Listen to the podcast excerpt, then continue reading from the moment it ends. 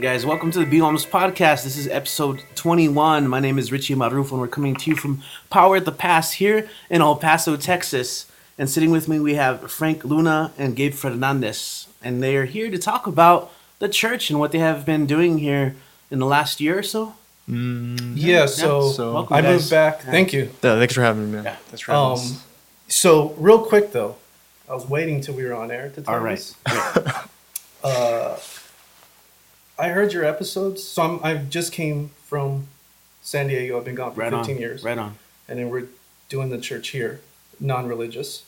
Yeah. But I heard your episodes yesterday. The first one with what was his name again? Daniel Daniel Rivera. Rivera. and the second one with Val. Mm-hmm. Those were fucking awesome.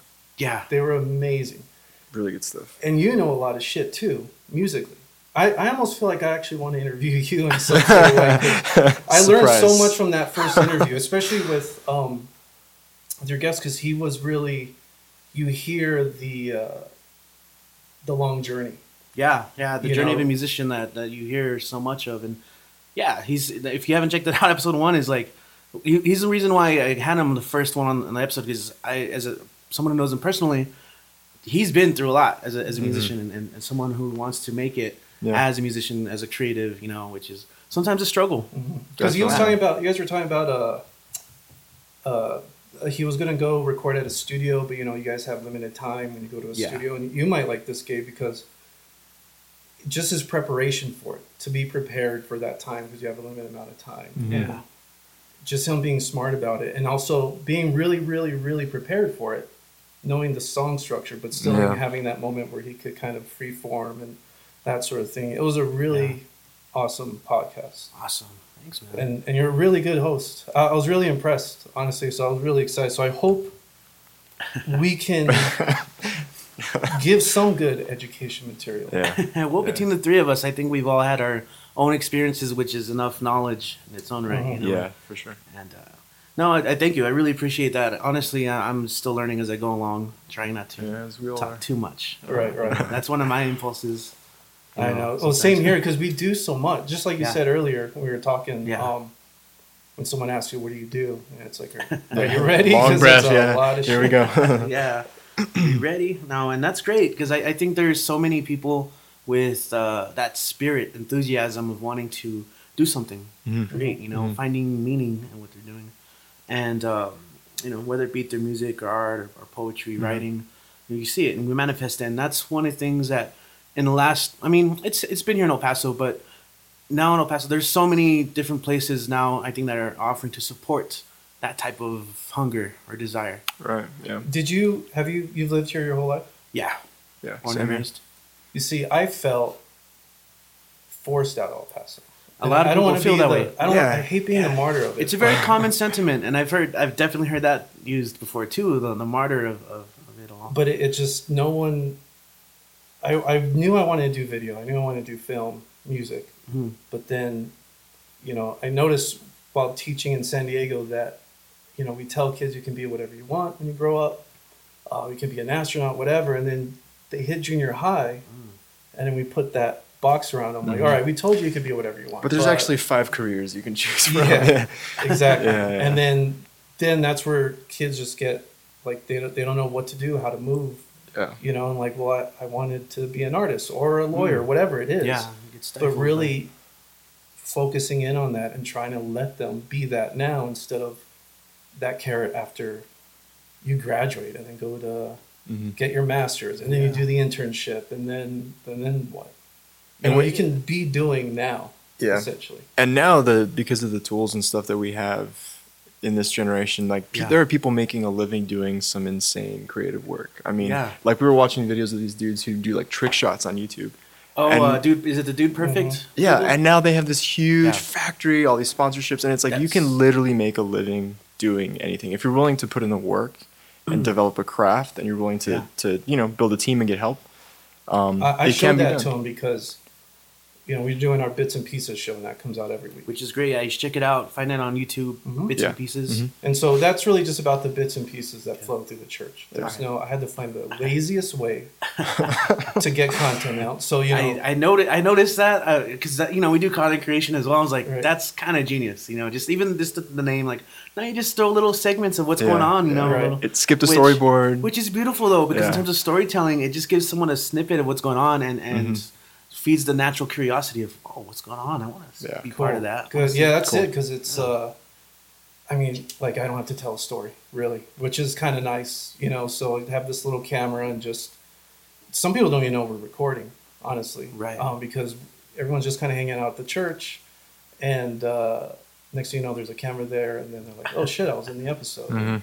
Yeah. And so it, it's a way for us to highlight even artists. We try to get different musicians to uh, contribute to the score. I've seen uh, a couple friends there. Jean Luc. I've seen him. Yeah, yeah. man. Jean all looks the- amazing. Awesome, awesome keyboardist. Yeah. Yeah, and Jean Luc is amazing. Yeah. And, you know, it's just those artist mindsets.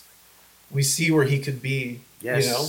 Yeah. I know and, exactly. and and that's where we get real when we see an artist like Sean like when he came in I didn't hear him because we have a room where we're letting people just play music and we'll record it it's great, by the way. and we're gonna put that content out Mhm. and uh, and so different people can go and just make music and stuff but I heard back the following day and there was someone singing I was like who, who is that Oh, he brought Listina with him, right? no it was No, it was Jean Luc. It was Jean Luc. Oh, Jean Luc is a crazy. He's, a great amazing. singer. He's yes. an amazing musician. Yeah, He- yeah. he's- he was singing uh, he was the open mic. covering crazy and just free form I was like oh my god Yeah, yeah. awesome Yeah, he he has so much. Uh, oh, creative like flowing. Yeah. Oh yeah. Uh, almost to the point where I think he has trouble focusing Yeah. it. Yeah. Yeah, so is- we're, which we're helping where it them with that. Yeah, Yeah, so so when people come in, like, okay, we want you to work on your creativity and stuff, Yeah. but you know, we're trying to bring that more out of them, kind of get out of your way.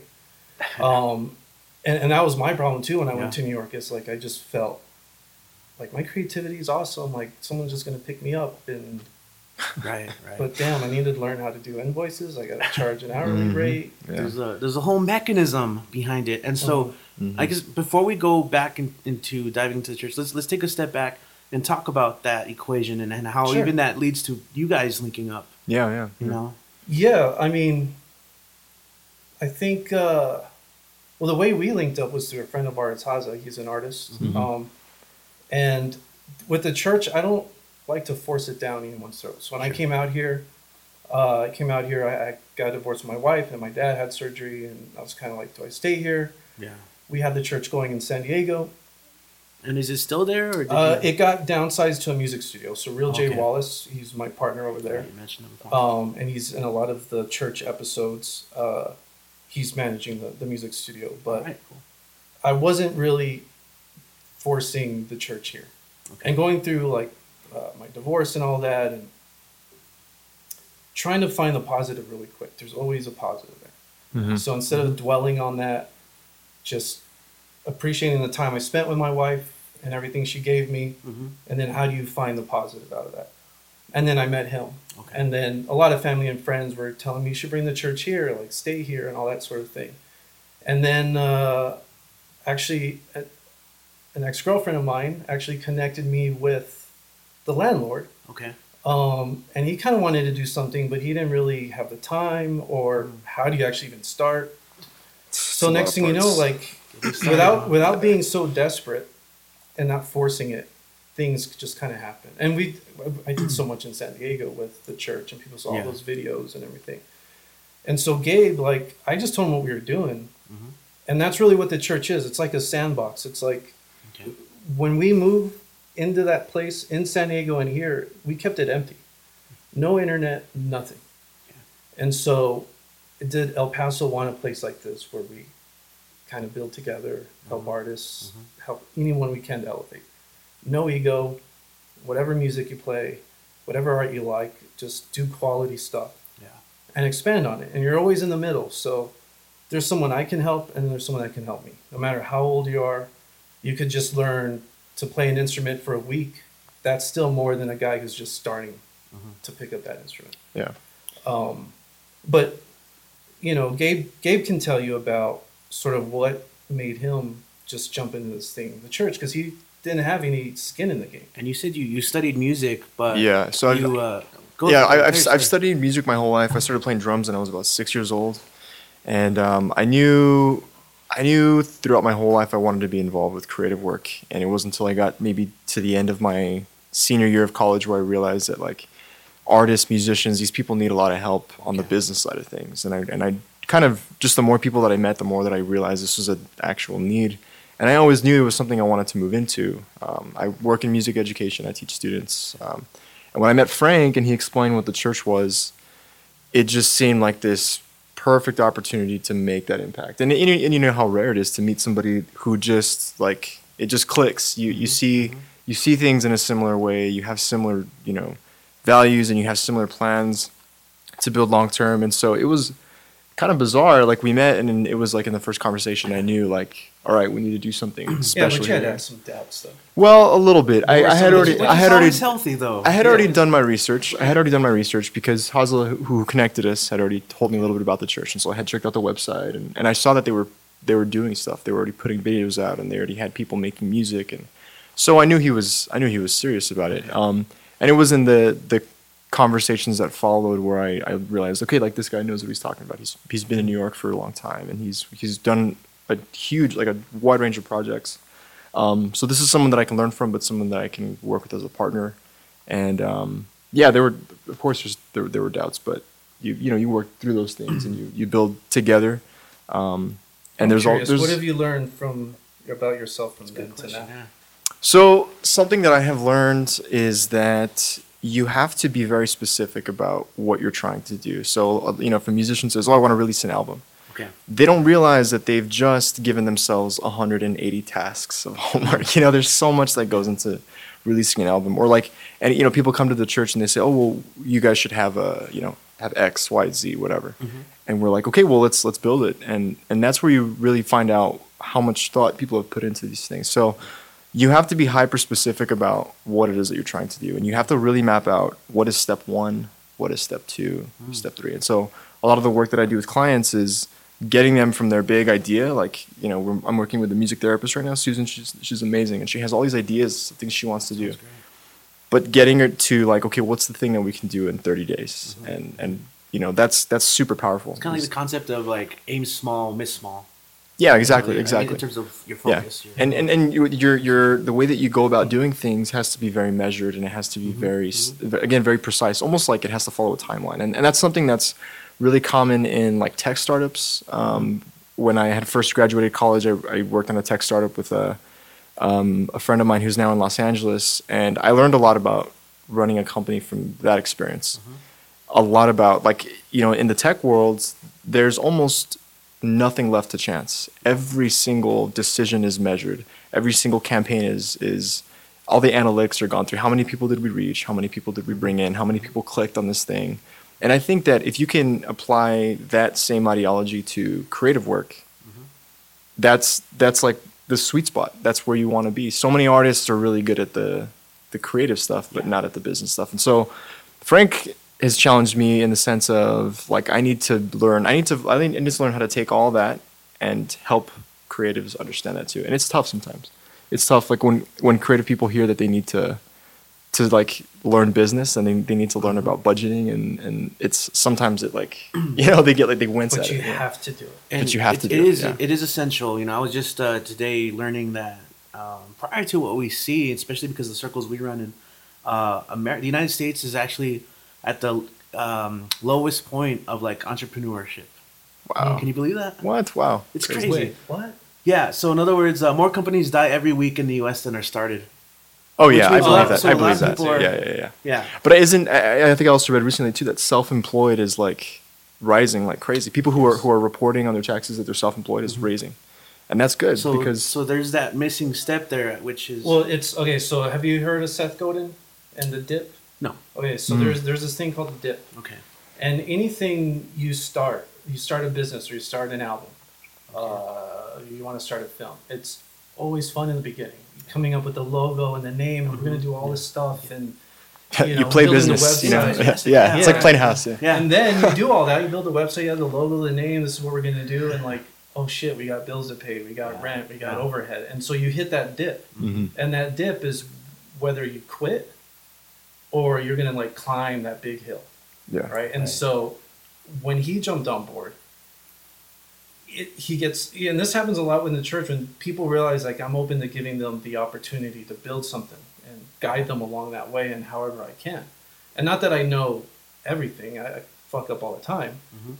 but sharing my fuck ups with them too. And so uh, he, I was trying to get that fear in him. I wanted him to hit that dip. Him and, and mm-hmm. our other partner and some of our other people, like, I wanted him to see the hill that we had to climb. Yeah. Right. right. And I remember I was at his apartment and I was trying everything I could. I was trying to say the right things so I could get that look of fear. I remember this too. and I remember this. And finally, I got it because he was just standing there with like a blank look on his face. I was like, "All right, I'll see you later," and I left. And I was like, Typical. and I was like, "All right, he got it." And And then that's done. and that's when I knew, like, all right, is he gonna really stick around with it? You know, because that's that's a lot of fucking work. Yeah. And uh, yeah, it is. and he stuck with it and he's really good at those systems when I, i'm not and the Mhm. interesting thing is i think i'm at a point in my life where i'm I want, my time and energy is like my power Mhm. i don't Yeah. want to waste time energy doing anything i don't want to do this guy is super fast Mhm. right Yeah. and uh, i told you the note about thirsty dick right? Yeah. Tell us about. Tell us Oh about yeah, that. let's Okay. talk about that. So, uh, Real J Wallace, we were, we we had uh, really Real J Wallace is an amazing soul person. If he was here, five seconds you'd feel like you guys are brothers. Yeah. He's that beautiful. All those people. And so he uh, he's he's a rapper, amazing lyricist, community uh, aggregator, advocate, and uh, we put out some videos uh, on the church in San Diego. And there was a local. There is there a Danny's Music Box here? Yeah. Still. Uh, I'm not sure if it's still open, but Uh, yeah. There's- Danny's there's Music that Box one, yeah. has been. So there was a local Danny's Music Box Yeah, okay. called uh, Pitbull Audio in San Diego, and they wanted to sponsor us. They were like really eager to sponsor us, Mm-hmm. and uh, so we got all excited for the meeting. We go to their place, and we show up extra early, and we're ready. Like we're just all hyped up, and we open the door and it's locked. It's actually in one of our videos, Oh. and then we felt really stupid. And Real J says like, God, we're, we're standing here like a bunch of thirsty dicks because we were just so excited Oh. someone was listening to us. You know what I'm saying? And like Yeah. being over eager Mhm. kind of like is off putting to people. Yeah. You know, like just being that thirsty. And and the thing with us is that we care so much, right? And Gabe cares so much, especially when we meet someone and like, God, we could help you. Yeah. You know, Yeah. we want to Oh, just man. latch onto them and like we're gonna do this, this, this, this, and this. Yeah. Yeah. And um, and so it was. It's a good balance because I'm way more. I don't want to say chill because you're pretty. It's not that he's crazy, But- but, but he wants it to make it happen. In terms of focus and, and direction of where you want to go. he is right? fucking You get- focused. Yeah, That's, yeah. A, that's a very important thing to have. But it's a good balance, I think, that we have. Yeah. Because, Mm-hmm. and I told him this once. I was like, I feel like you don't, you don't have to do anything. Like somehow shit just gets done, and you know. But he works his ass off. He just, he Yeah. just doesn't, he doesn't put it. in Sometimes your you don't see it Yeah. too. Yeah. You know, Yeah. It just it, you know, it's like the little iceberg. Yeah. We were talking about the the Pareto principle too earlier. Right? Yeah, yeah, yeah. 20. That's so this this really kind of fits all together really perfectly because you know off of what we were just talking about is we're so eager to put we're so eager to show people like what we can do for them Yeah. and like frank said it's sort of off-putting um, and you can waste a lot of gas just talking and talking and talking and talking and, and you know and, and what we've what i've learned and i'm sure frank has learned this through all his, all his experiences but it's about the work. It's just about like sometimes it's just, it's just about putting your head down and doing the work Mhm. and just consistently getting the work done. Yeah. and when people see that you're doing something and that you're doing something really well the work will come to you you know um, and obviously there's a balance to that. It's it's like if you just create this thing you can't assume that you know all these people are going to come to it but there's definitely a happy balance. And on the on note of the pareto principle you have to be very selective about how you spend the time that you have on these projects. So it, like we're talking about the you know if you want to release an album and you have 180 tasks well do you have to do all 180 of them? Or are there maybe only 90 of them that you can focus on right? so you can spend you, you can spend so much gas just trying to tell this story and chase people and and you can do all these things that are not necessarily important to begin with. And you can give yourself the illusion that you're making progress when you're really not doing anything and that's dangerous It's incredibly exhaustive. it's exhausting man and, and we see this all the time and, and i think that's something that we're we're good at is we're good at helping people go from like okay i'm ready to make something to like step one. Let's actually start working on it. and going beyond that dip, like getting them to that Yeah, point. Like, yeah, this yeah. is the workload you're gonna have to do. Yeah. Okay. And we're here to help. And I've learned that it's you have to get to that. You have to get to that dip, and it sucks. It's painful. It sucks. It's scary, but you have to get that because that's where you find out if this is something that you really want to do. And everybody's experienced it. I think everybody, whether you've gotten a college degree or started a business or whatever, you know, even if you're like into fitness, everyone's experienced that dip of like, am I gonna go? Am I gonna show up today and keep doing this? And I think if you can get past that, um, that says a lot about about how much you're invested in what you're what you're working on. Right on. And there's there's a lot of um, neuroscience backed by that. You know about habit forming. I feel Absolutely, like the yeah. dip plays a part in that. Once you get past that, you start to create those neural pathways that Yes. you know. The other thing I learned habits. to go on with what you're saying is the um, like rituals instill discipline. Yeah. You know, so Mhm. if you do go and get up to go to the gym, I, I don't like going to the gym, but actually I love taking a steam afterwards. So that's Okay. like my ritual, right? So if you have a ritual where you're enjoying that process of the thing that you kind of dread, but you have to do, Mhm. then it becomes a ritual and then you, you naturally become disciplined where you're taking on good habits. And Yeah. and that's from me screwing up. Um, Mm. you know, from starting the church, I and leaving my business in New York, like I kind of lost my way with money. You know, it's because like I wasn't, I was in a new city, had to rebrand myself. Starting the church, starting any business, every penny earned goes right back into it. You know, and it was just a lot to take in where I was doing everything until I started to really remember the books I read, Seth Godin, Tim Ferriss, all that stuff, and the 2080 like you know i don't have to do everything. Let me focus on the stuff i'm good at which is creative direction and video and all that sort of thing. Mhm. and let and trusting other people to do it. And because i think as artists we want school fucks kids up and, and in film school too where they they say like okay here's quentin tarantino um, and he did reservoir dogs and then he got pulp fiction and that blew up Right. so artists feel like I got to do this masterpiece movie. That's what's going to change everything. But they didn't see all the shitty Oh, little movies that beforehand. you Yeah, did, right? yeah, we yeah. see the, the success. And so a lot of students think like they just got to do this one masterpiece. And so it's paralysis by analysis. They're trying to think of this ultimate thing. And, and especially with film, like directing is hard in like, in the sense, in, in the practice way. Mm-hmm. In music, I could pick up a guitar and just like practice while I watch TV, you know, Yeah. just patterns or whatever. But I can't pick up directing. Like I can't just be at home like I'm way out of practice directing. So then how do you actually practice that? And, and so when I was teaching video production, it was just having our my students just shoot 10 seconds. If you can tell a good story in 10 seconds, then you Mm. can go on a little bit more and a little bit more. Okay. Um, but it's just those incremental things to Yeah. where Yeah. you get to the bigger thing. Yeah, and like you know, a lot of people. Um, there's a lot of people now that we live in the 21st century. There's a lot of people online that have blogs and YouTube channels and all sorts of stuff. I challenge anybody listening to this: go to whoever your favorite blogger or your favorite YouTuber is, and go to the beginning of their content Mm-hmm. Oh, yes, when they first yes, started, yeah. And Well, you'll this is see. why um, yeah, it's it's not good, you know, and and it's it's it's like sobering to see that because You can see the the change in quality. yeah, they're playing the, the, long great game. thing. That's why I showed them Dude Perfect the other day Okay. because with we have 55 some videos on YouTube. Okay. That's over three years, and that's taken a lot of fucking work. Uh-huh. but then you have other YouTubers who are like in their 3,000 videos. There was that one kid. How old is he? And he had like uh, McJuggerNuggets. Uh, he he made like seven thousand dollars a day for That's a year, crazy. and but I showed him Dude Perfect, right? Uh huh. and it's not about the content, but I showed him the first episode that they ever did. Mhm. They're in the backyard, shitty camera, no concept, nothing. They're just like throwing the basketball behind them. Mhm. Now, and then I showed them their latest video, and they're in a factory and they're branded, and like even sponsorship. their and stuff. basketballs are branded with their Yeah. thing and all that sort of stuff. Yeah. And it's it's that long journey It's the long that's game, after the yeah. dip Yeah. that so you know people the church if it burns down today like we're still here we're still going to be just building. keep building. Yeah. it's Right just on. constantly building and we can build more together essentially and that's why we kept it empty and again i didn't know if the church was going to work here and luckily we had an, an amazing uh, landlord, Jonathan Hernandez, and, and he's also in a band who's I'm forgetting now. Polaroids.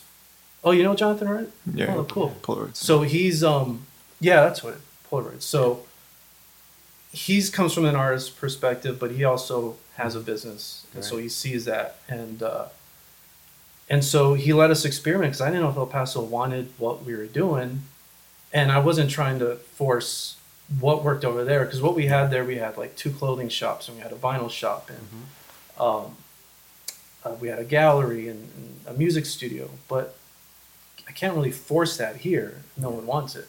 Turns out there's a lot of awesome music people here, and it turns out that El Paso wanted something like Yeah. the There's- church. You know, it sounds like there's a shift. One of the things I wanted to ask you is, is you initially left, which is a lot of people um, who who do that feel like they have to go Mhm. pursue. And so this time around, what had you like? What spirit had you stick around when you came back? You know, you mentioned that other life circumstances brought you back Mhm. into El Paso, but then you've stuck around, right? Mhm. You know, and then so you've noticed a little bit of that change Mhm. in the culture. Because of people wanting to Right. create. Well, there's oh yeah. So is it you know it's finding the positive. Uh huh. there was this thing that really stuck with me. Um, it's it's in this book called E Squared, and when you get a new car, the first thing you realize, oh shit, everyone has the same car, Mhm.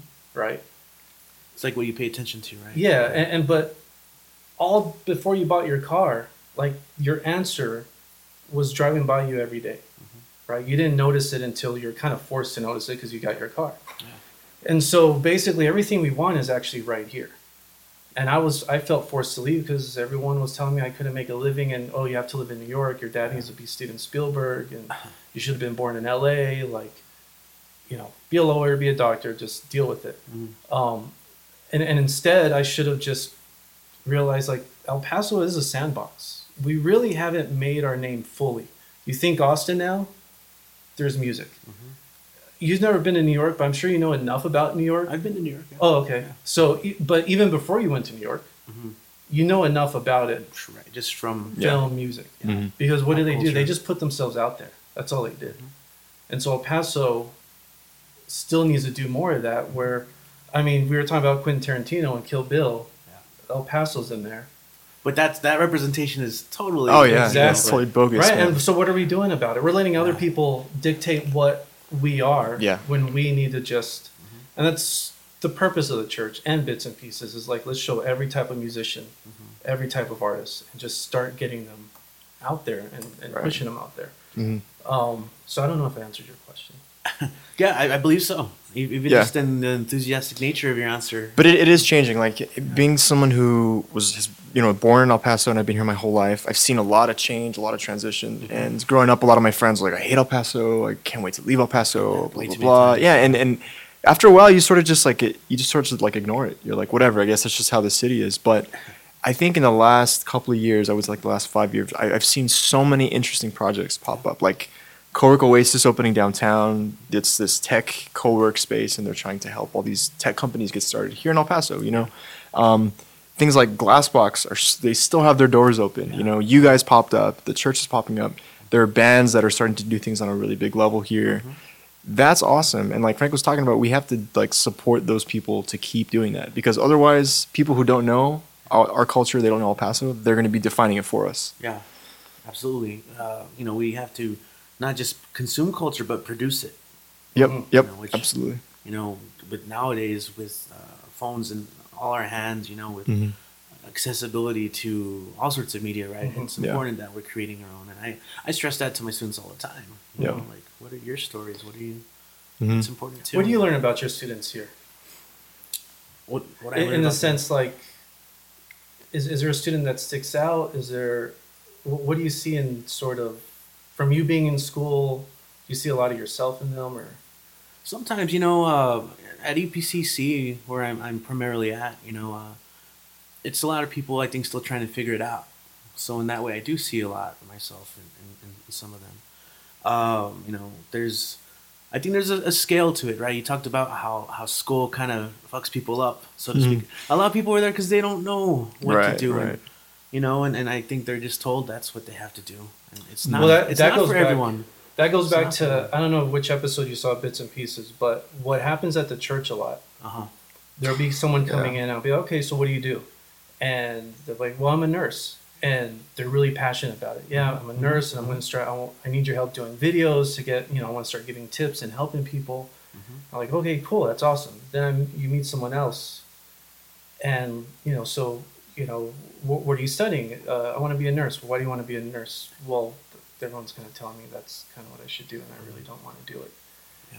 And then, then you ask them, and so you know, they they say they're a nurse, and they talk about it for ten seconds, and then you ask them, well, what do you like to do? Well, I, I want to do video and stuff, and then they talk about that for twenty minutes Just Yeah. blows up. right? But they feel like they have to go through this system and push what they really love aside. And Yeah. that's Which is the heart the heartbreaking aspect of it. Yeah, Yeah. it's tough, man. Um, But then they'll they'll go through that career and then just want to leave it and say I should have been doing what I really wanted to do. You know, Mhm. ten, 10 years later. So we get a lot of those people who just come in and say that you know that very thing. There there was another kid who came in. I said, all right, so what are you studying at UTEP? I'm an occupational therapist. Uh, uh, you, also, you can make six digits out of college or whatever. And then so he started hanging around at the church, and then he came to me later, and he's pretty much said, you know, I kind of give you the generic answer. What I really want to be is a graphic designer. there you go. I don't know where to learn it. I don't know the first step about doing it. I also am interested in music, but I've only messed with a drum machine. And you know, it it sucks that he's used to giving this scripted Hmm. answer to people You when can they tell. ask. Yeah. And Yeah. and that's where I hope, you know, if someone leaves El Paso, that's awesome. Mm-hmm. And but hopefully you leave with, hopefully we can help people not leave where they're forced out. Yeah. But mm-hmm. you can go explore the world, and you can mm-hmm. also come back because there's a shitload of opportunity in El Paso, and it's it's amazing how much there is. I, I- and I think one of the points is yes, travel because you get so much from that too. Yeah. Like Yeah. experiencing the world, different cultures. But I, I guess more what you're saying is like we don't want people to feel like this is a desert, like that you know Kill Bill. Like it's not Mhm. you know dusty old. We can create so we can make Yeah. it happen and build the systems to make that happen. And, and in many ways, it's I don't want to say it's easier, but going to New York and when I first applied for my first editing job, Ah. and the secretary told me, uh, yeah, I was like, so how many people have applied? You know, 80 people. Like, oh my god, 80 editors. So I had to find a way to stick out amongst those 80 editors, um, and I actually did get that job yeah, um, because I used El Paso as like a way to give me value. You know, Okay. because I told him like I did everything on my own. I self-taught myself everything in El Paso, um, Mhm. and I think that helped me get that job. And even when I saw the stack of resumes, I didn't give her my resume. I left, Mhm. and I went and I made a folder. I made a DVD. I branded myself.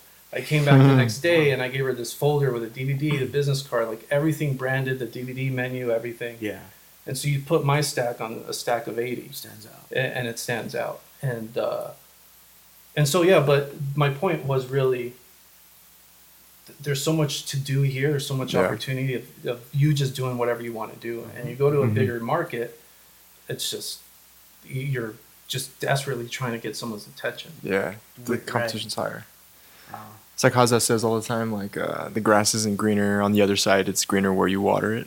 You know, like you can do all those things here. I like, I like to take on that. Yeah. On that adage, cool. And and so your your um foray into the business side of things. You said Yeah. you, you did you study commercial music or how, how did No, actually, I studied. Um, yeah, so I studied music education, um, and I teach music now in Socorro. District. Yeah. Yeah. and so I've taught private students like for ten years now, I think, and then I teach my own students. I have my own uh, school where I teach at. Um, but the business side, you know, when I was in, like I talked about this earlier, but when I was a senior in college, I started to have a lot of friends who were starting bands and they were starting like um, production companies and they were trying all these creative projects, but they were all failing. Or like six or eight, nine months later, they were not, they weren't doing it anymore. They were on to something else. Yeah. And I started to notice this trend, and it's like, what's what's going on? What are we what are we missing? You know, and um, I got really interested in business because I saw the power of um, technology, like all these companies that are in Silicon Valley that are making amazing things happen with like a single app.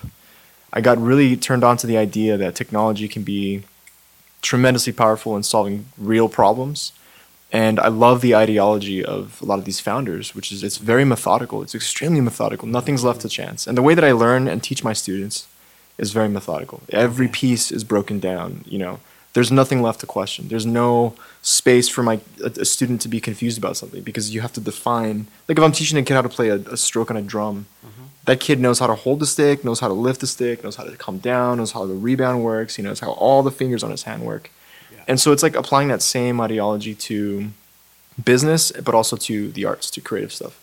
If you can bring those two things together, um, then you have something to work with. And you know, I've talked to a lot of creatives about this. Like I was on Twitter the other day. t- I had a conversation with somebody, and they were talking about how they were trying to release an album, and I said something about like, well, you, you know, you should probably consider partnering with with somebody who can do your recording for you, and partnering somebody with who knows social media, and they were just immediately turned off to the idea, you know.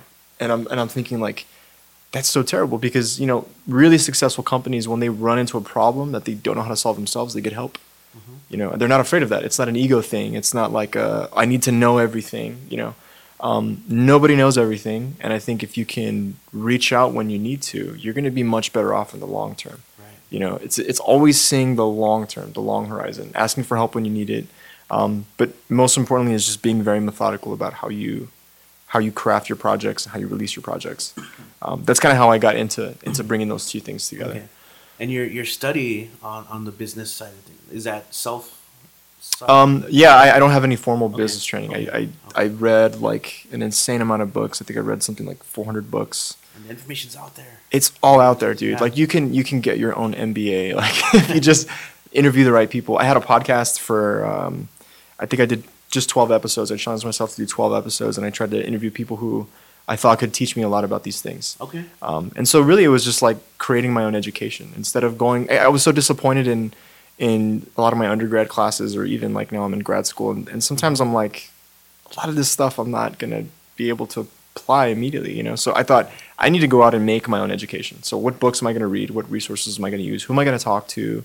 How am I going to craft this educational experience? And so I learned as much as I can You should talk to him about Sebastian because he had that same Um, thing, reading a bunch of books. Yeah, yeah, yeah. So we have a really good friend. His name's Sebastian Castaneda. He published his first book, I think, um, a couple of years ago. I think maybe two years ago.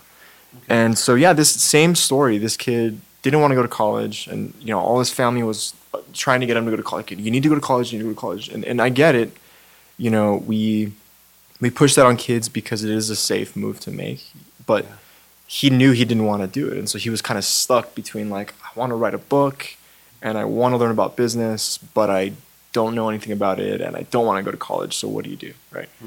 And so he did the same, pretty much the same thing that I did. Is he just he just bought stacks and stacks and stacks of books, and he spent the time really learning this stuff, and then picking projects where he could immediately apply these ideas. You know, it's not enough to just go read all this stuff. You need to go apply it somewhere. Right. E- even if like even if your projects don't make it, like the fact is that you're learning, you're trying things. Even if it fails, you got to figure out what happened. What did you do wrong? How can you make a better decision in the mm-hmm. future? But Sebastian's a perfect example of that because now he runs like three or four businesses, and this guy's like 26 years old, and he's he's doing really well. I think he works like maybe 12 hours a week. His book, Yeah. I think I'm going to get this wrong. He It's dated. it, there's know like many- 72 women or something like that. that was his I had 45. 45 maybe a 45 women in 10, in 10 months. 10 months, yeah.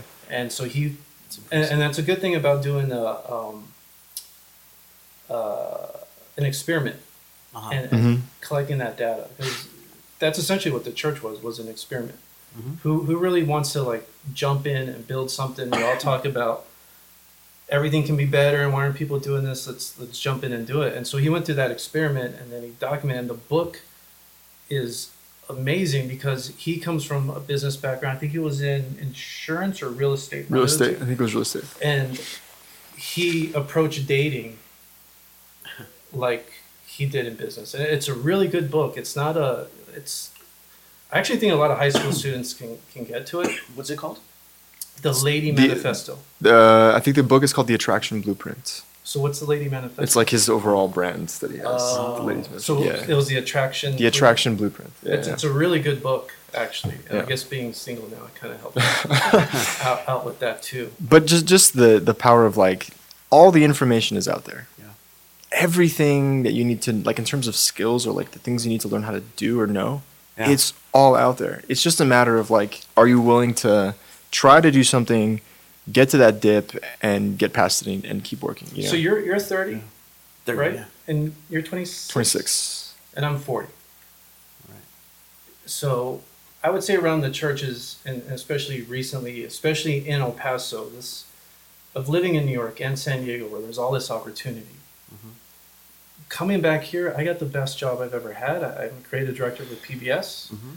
Um, Emily, my boss, like it's the perfect boss. She gives me trust. She gives me freedom. She wants me to fuck shit up, essentially. And that was in our first meeting. Like, come in here and just fuck everything up, and and to get paid to do it, you know, and to have that trust. And but I'm 40. It took me all that time, you know, and Mm-hmm. learning my my money mistakes and every little mistake I made. But if if if I can get help the younger kid to get to that point when he's 20, 25, whatever it is. Um, I had a hard time in high school. I felt like a loser. I had a crush on probably every single girl. Um, and, you know, I think there's some things in high school that, that I think are, are missing. And Sebastian's book, I think, touches on that. Like, uh, we need to teach money management, um, Mm-hmm. self awareness, relationship building from mom to kid, from child to your parents to your friends to your teachers, Yeah. and, and you know the long term of building those relationships. Um, naturally, thankfully, I think I built some decent relationships my whole life, and coming back here and all these people are starting to help me with the church. It's it's a beautiful thing. Yeah. But um, you know, those are just some things I think that are missing in high school. Yeah. Mm. And and we've talked about this too, but um, I think one of the most important things that people who are trying to learn how to do something, the most important thing that you can do is just surround yourself with people who are just doing stuff. Yeah. You know, that's why stuff like That's why I love working here at Power at the Pass. You know, Yep. there's so much going on, and we have Mhm. artists coming through. And, and you, did you see our our friend Adrian here? Yeah, yeah, you guys are doing a lot. stylist, You know, Yeah. and Mhm. Yeah, they it's awesome. They come through and, and they they're just amazed by all the artwork there, those vi- those visionaries. You know, Yeah. set up and oh, it just it, it, it feeds you. You know, absolutely, it's, man, it's a network. absolutely. And so, Yeah. yeah, we all have it. We all have Yeah. what. Uh, that was my point about the. Uh, you know, when you get a car and then you see it everywhere, Yeah, we have what we need. You know, um, even when we shoot bits and pieces, I, I want to have all the fancy lights and cameras and all that sort of thing. But you know, I I have enough to. I can do enough on an iPhone. Mhm. You know, to to show that I, I have some sort of creativity. And I'm glad I did that because when I first started the videos, you know, a lot of people would tell me, well, you're in your video, you have GoPro and then you have an iPhone footage and then you're using a really nice camera. You shouldn't do that. And, and I kind of know that. I was like, but we got to get content out. yeah, And thankfully, I did all that because it shows you can. I, I almost wanted to prove to them, like, let's look what we can do with very little. And that's Yeah. what the church was Yeah. that makes sense. Yeah. and we want to be grassroots, but we don't want to stay grassroots. Like let's build from nothing Mhm. hmm and and expand. And I learned that from uh, Howard Stern when he started. He strategically wanted to go to small markets, like smaller than Las Cruces or something, where there was no listeners. And Yeah, I should be able to get all those people to listen to me before I can take on New York or something right. And he just went to those small markets because there was nothing there and he could just kind of just do what he wanted. And that's where we're at in bar in uh, by lincoln park. That's where we're located and it's an industrial neighborhood. Hmm there's nothing on there. And the church started in barrio logan in san diego which is parallel to where we're at. There's a chicano park there hmm there's a lincoln park here Mhm. i mean even What an interesting parallel that is. Yeah. visually too and Yeah. it was an industrial neighborhood there but the difference is that a lot of the artists in the 70s in barrio logan uh, they fought the government so they wouldn't install a railroad Oh, through their neighborhood. Right, right, right. and so art was a really powerful thing in barrio logan so we went there um, and we had some some kickback too uh, you know a lot of uh, everyone wanted us to honor the chicano movement and they wanted us to do art for that Okay. um, and it's not that I was against it, but I wanted to bring, we wanted to bring different subcultures, like bring all those subcultures. Or great, you listen to hip hop, but you should listen to this heavy metal band. And what Mhm. if you guys actually made music together? What would that sound like? Yeah. Um, and so, and, and we were one of the first ones. on that block. There was other places that had popped up. I'm forgetting the names, but uh, but a majority of the businesses on that block are run by the neighborhood, by the generation of people. there. amazing. Yeah. And it, it didn't fully get gentrified. Yeah, Um, that's really important when, uh, well, you know, you see a lot of progress, right? And you, you know, Yeah. it's important to include the local, the community, Right. Yeah. And that, that's Yeah. what we want to do here too. I, I, I think in an accidental way, we figured out the art of non non gentrifying, Okay. right? And it's it's really just opening your doors. So when we Mhm, went there, you know, the community was already very guarded because like we fought against the government, so we're protective on who comes in. Okay. So it's like for sure, I'm not going to put any. Uh, I'm not going to dictate anything. I'm really going to listen to them. So I put a couch in the front of our space, and people would come up, and they would just say, "So what are you building here?" And they all thought there was some. I heard some rumors uh, through friends of mine. They they thought I was some Jewish rich guy from Hmm. New York. It's, Trust it's interesting. It's interesting how uh, those always get started, huh? Yeah, and I'm Hispanic. I guess I could look a little Jewish, but um, but you know, so Some they're protective way. of it. And so when they would say, "Well, what are you going to do here?" in a very like, you better say the right answer kind of way, Yeah. I would just say, "Well, what I don't know. What do you think we should do?" And then that they're taken back. What do you mean you're asking me? Wow. And I said, "Yeah. What do you think this neighborhood needs?" And then it's a good place to start. Yeah. and then I would give them a key with whatever they said. Well, we need a gallery, we need a music, you should do this. I go, here's a key, I'll help you. But as much energy as you put into it, I'm trusting We'll you. And then it. the community started to have this emotional connection with the church. Okay. Um, and the way we made money there was I, I just did a lot of video production that helped me kind of stay above water. Sure. Um, but the space itself was kind of hard to make money, and that's what we learned kind of the hard way. Okay. But the good thing is, is we had people coming in, people wanting to come, and, and just like you uh, described here, there was just people there wanting to help each other. A barber to a vinyl shop guy to a musician, we're all building. And I think if we, and I think the good thing Gabe is here too is all right. You're you're a barber, but how are we going to elevate you like to get your own shop? Yeah. and what are those money management techniques and strategies and marketing strategies we can help you to get there. Yeah. Um, sorry, I went off on a tangent on that one. Right on. No, but it's important. It's important. It's like returning the power back to the people. Yeah. Yeah. So, oh no, but here we did the same thing. We just opened the door to community. Next thing you know, people brought furniture. Uh, my dad's like helping repurpose some furniture. Another friend of ours, his dad's helping, and like people wanted here. Mm-hmm. Right. And so, you know, it's always open doors. And like, you should stop by this Saturday. We hang out. So we hang out every Saturday, 2 to 12. Okay. Should probably dress a little warm. We're still getting our heating and Yeah. air conditioning in, in place. But uh, it, it's not an event. We just, you'll see us sweeping. You'll see us Yeah. sanding furniture. We'll, we'll be in a meeting. We're always shooting bits and pieces there. You probably won't even know you're being shot because it's Right. pretty sly about it. Just, Um, which is some great candid work, you know? Yeah. Mhm. Yeah. yeah, yeah. Yeah, I think people just want to see each other.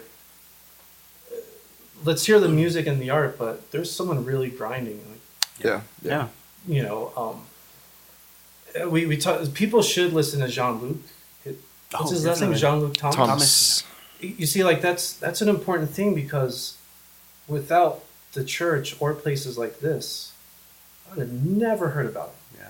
Yeah. right? And it's and, and so that's what we need to really keep an ear out for, and see how we can help. Mm-hmm. Because there's, know, there's the city is full of this city is full of amazing, talented Oh, people. I know and it. they're just Yeah. stuck. They feel paralyzed. Like, I don't know how to do an album. I don't know how to record. I don't know how to make. And so they're just like making this amazing music and no one's hearing it, or they're they're making all this amazing art and they don't know how to get it out to people. That, that's that's why this kind of work is so so so important. Yeah, you know, and and uh, you know, to me, this that's what this podcast is all about as well. Um, you know, at the open mic, you know, Yeah. I run those open mic nights, Yeah, and yeah. people come through. Jean Luc goes and plays, you know, and he he goes through, and, and when he's ready, he he shares his music, and everyone's blown away.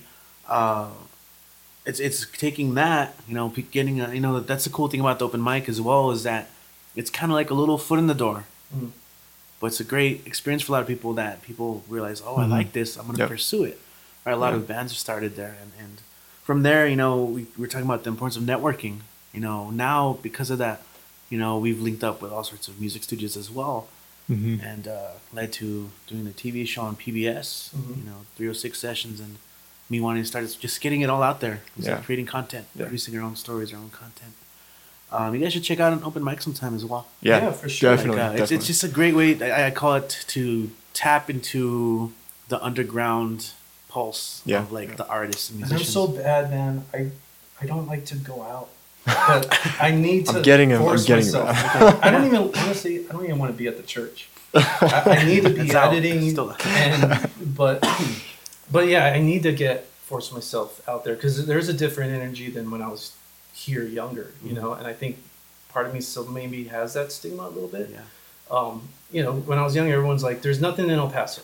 right. And then I get together with my friends, uh, like Justin, Bobby. There's so many of these people, and they're like, "All right, let's do our show then. Let's do it." And then everyone wants VIP access. They don't want to mm. pay for it, or it's too expensive. Like Right, Jesus. Christ, we Yeah. did this thing, you complain about it, and you don't want to pay for it. Yeah. But now I think it's it's, It's definitely changed. It's changed. a lot different, and there's no like, I mean, competition is for housewives and little girls. It's Yeah. it's stupid Right. and you know your spaces like ours and, and like glass, Glass box, Box and- and, and austin came to the church and i mean he was so again no ego he saw Yeah. we had no ego and Yeah. we're just like He's awesome. yeah we're on the same That, page that is a crucial component moving forward. Yeah. Yeah. Being able to to maneuver that, right? Uh-huh. Yeah. because artists do have i try to strip that Yeah. immediately when people come in they come in with their crew and it, whether it's The entourage, yeah. I'm like you know like I'm the shit, whatever, and my music's the best, and like, all right, great. So, you know, are you making a living? Oh, well, I'm working at Domino's or something like that, and, Right. and I was like, well, let's. We can actually help you. You know, you came in here thinking you're all the shit, but you know, there's a lot of help you can actually get. Yeah. And once you remove that ego, Yeah. then we can talk, have a real Floodgates are open. conversation, Mhm, mhm. and then there's a partnership there, you know, at, at some point. And so, um, yeah, and, and that's why I actually was up late listening to your podcast, like, because it was that I was learning, so I was writing down stuff that you guys were talking about, like YouTubing it and, and everything. And um, God, I wish I knew. Oh, I wrote it down. There is this guitar.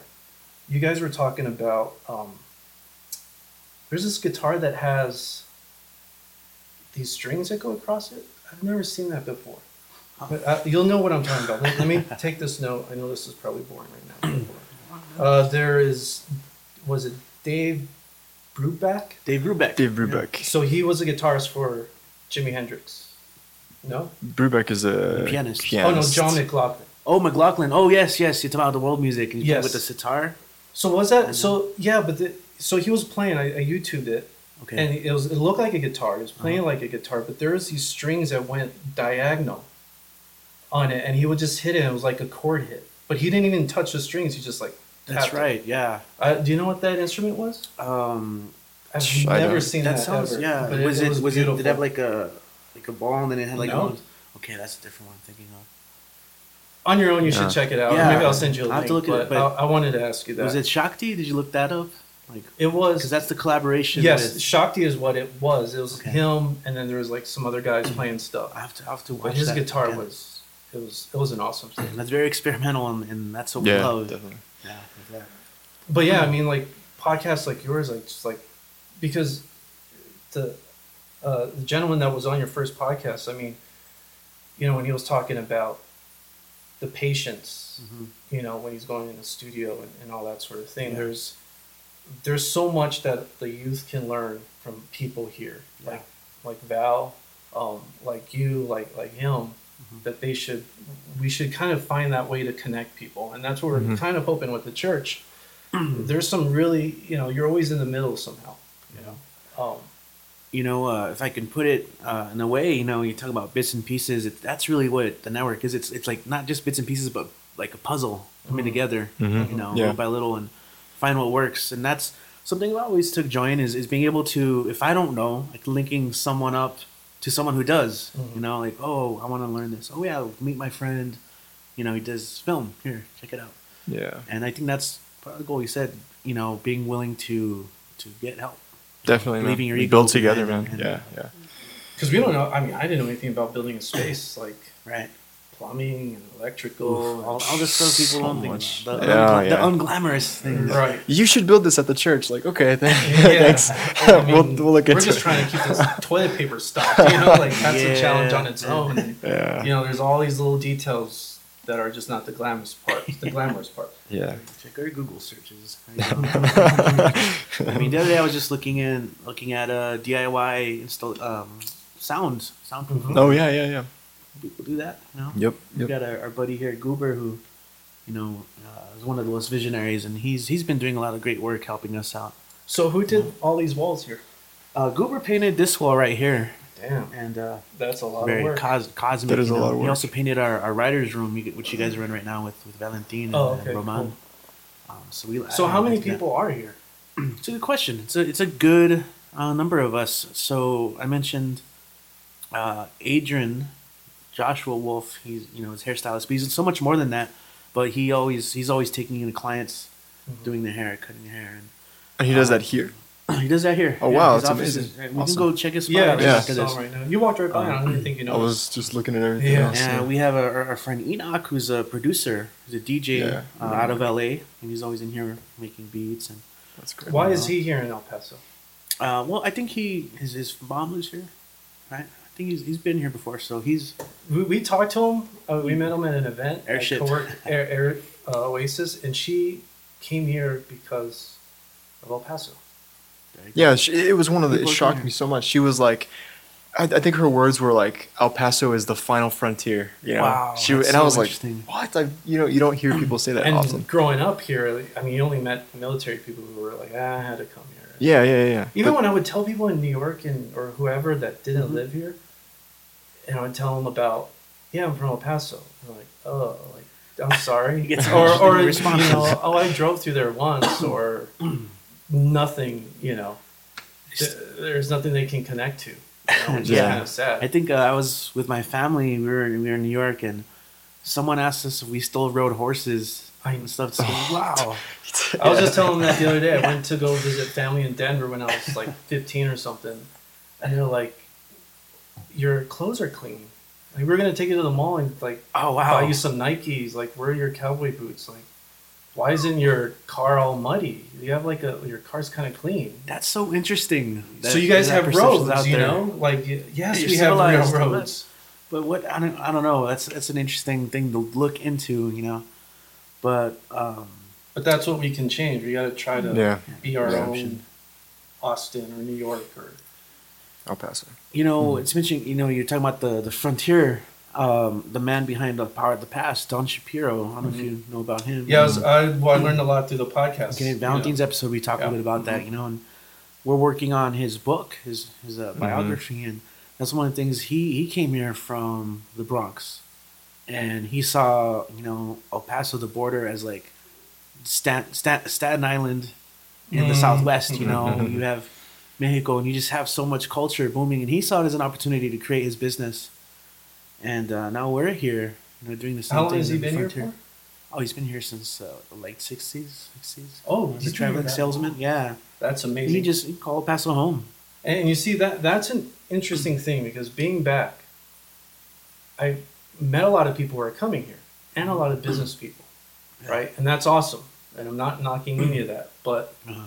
Are we really just gonna like that should tell us something? People are seeing the value in what we're doing here, and are we gonna just like just gonna let everyone just come build on top of us, Right. Or are we gonna like build something? Which is why I think I'm seeing a lot more movement. Mm, yeah, Yeah, for in, sure. yeah. in, in that, like uh, maybe a sense of urgency. I don't know, but realizing that we do have something here, and let's not. Yeah, don't, don't get that- squander it. Yeah. Yeah, When you, so I've been gone 15 years. Is there something that you guys noticed that was a shift in in that, or was it really slow? I keep hearing that. it's all right. A, a shift. I don't know. Um, Well, one one criticism I've heard like from older generations was the whole crab in the bucket syndrome.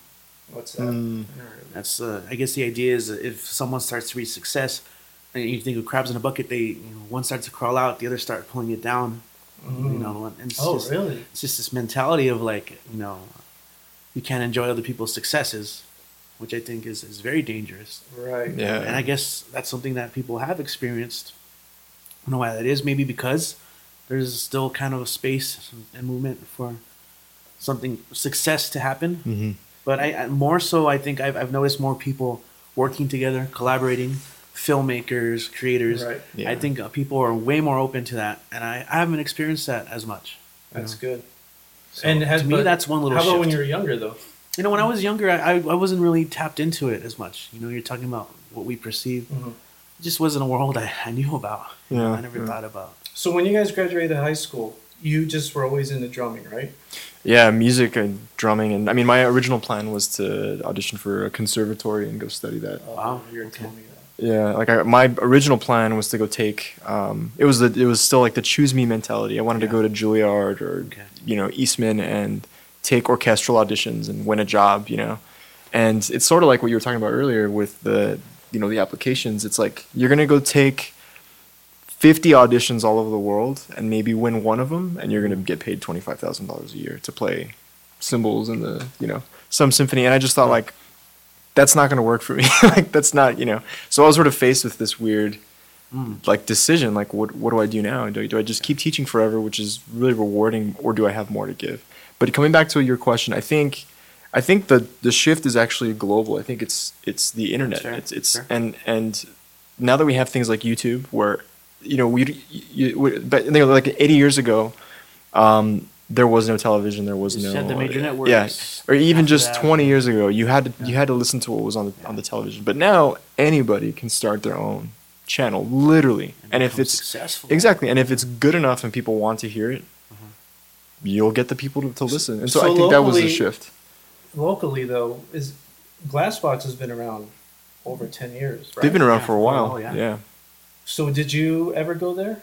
No, I I never I've- I never went worked grad. Like when you were so when you graduated high school, like were you already like writing poetry and it took me a little while, you know. In, in college, I, I was kind of on that path of I was trying to figure it out. And I kind of, in the sense that I didn't, not that I didn't want to do anything. I wanted to do everything. Mm, same. I wanted to study Paralysis by music, analysis. yeah. biology, psychology. yeah. Oh, it's so it's all so much. And I, I kind of, I mean, I, I felt like I always wanted to teach, but you know, I got into literature and, and the whole analytical analytical aspect of, of that, you know, and um, through that, it just it's through who I, I met along the way, you know, artists, poets, writers, dancers, and it, it just opened a whole new world to me. That you know, sometimes I wonder, like, if I had not met those people, would I what would I be doing today? And so a lot of Mhm. it's just kind of perceiving. being So I wonder what's the difference between me and you guys. You guys didn't feel like you had to leave. You you saw the opportunity here, right? Yeah, yeah, and I think I think we kind of caught the when the internet already blew up, when YouTube and Facebook and this, it was already a thing. That wasn't around when you were when you left, right? I mean, that I was. mean, we. I mean, Jesus Christ, I wasn't. I'm not that. but old, but but I it wasn't we it wasn't but it wasn't what it wasn't what it is now. There you couldn't No. create a YouTube channel and No, no, get, no. you, that wasn't around. So It and I was- I feel like those are the building blocks of what allow people to say, well, I can make this thing happen here, without having to move to New York City and find some opportunity. You know. I mentioned earlier, I, I think um, DIY culture has expanded a lot too. You know, um, tools, technology, a little bit more accessible as well. You know, I Mhm. think a little bit more Mhm. mainstream, and Absolutely. again, the, the ways to put it out there. Yeah, the platforms are there. I mean, we did. Uh, I did two music videos just off my iPhone. Nice. You know, and it's. I mean, it's not the greatest music video, but that's just you can do it. Uh-huh. You're Oh, a 15 year old kid or 30 year old, like just get your shit out there Yeah. consistently, not just one video. I think a lot of people are still kind of have that mindset where I just need that one viral video and Mhm. everything will change Mhm. and you know, or, or a lot of the times I would ask artists in, in San Diego and say like, all right, so, you know, what's what's your credit score like? Mm. And and they're like, well, I'm Blank. not gonna. Well, I don't make enough money to get a good credit score. And then it's like, well, you don't really. You can make an impact on it without Mhm. making money. And then also, um, they're like, but when I make, when my vi- I'm gonna, I'm doing a music video, and that's gonna blow up and get 20 million hits. That's when you know everything's gonna be fun. And then they do the music video, and it's an awesome music video, but then 300 people see it which is a lot of people if you really think about it i mean compared to others it's not but you've got to build on that now you got to do another one Yeah. and another one and Consistency is kind of Yeah. what draws viewers Mhm. in that regard. and that's that's a hard thing with bits and pieces is Yeah. just i mean after this i gotta go really go damn i'm sorry i just started thinking of my day um, but yeah i mean just putting out bits and pieces Yeah. that's a really dedicated you know sort of every week we got to get it out you know That's great. And again, uh, for you guys listening, if you haven't already, follow them. You know, check them out on YouTube, and then of course they're also on social media. thChrch is on Facebook. Instagram, Instagram. Twitter. yeah, it's spelled t-h-c-h-r-c-h there's no vowels which is totally in, you know, has been right that Right. kind of style with but like there's also no vowels either No vowels, yeah. Yeah. That's what I meant, like the no vowels, yeah. Yeah. Um, and we're at 3900 Rosa, right next to Lincoln Park. We're there uh, 2 p.m. till about 10 p.m. It's getting a little colder. Um, you can just go hang out, show Go us check it the out. work you do, Walk in, and we'll chat. Maybe we can help you. Maybe you can help us. Uh, shoot them a message. We have Frank Luna, Gabe Fernandez. Do you guys have any uh, last uh, things you want to say? Bits of advice? no, Or? thanks for having us. Yeah, thanks for you have having an us, man. amazing podcast. Appreciate it. Um, So keep it going, Thanks man. for listening. yeah, people need to. Maybe we can talk afterwards. Maybe we can somehow Yeah. partner on something. Yeah, Yeah. we'll keep definitely. But yeah, uh, it's there. You, I learned a lot in the last two, the first two episodes. I'm gonna keep listening, but yeah. um, I learned a lot of stuff Awesome. too. Cool. So We'll keep doing. We'll, we'll keep doing it. You know. Definitely. build Appreciate- together. appreciate you for guys. long term. All right. That's for the B1's podcast. Peace. Later. Laters.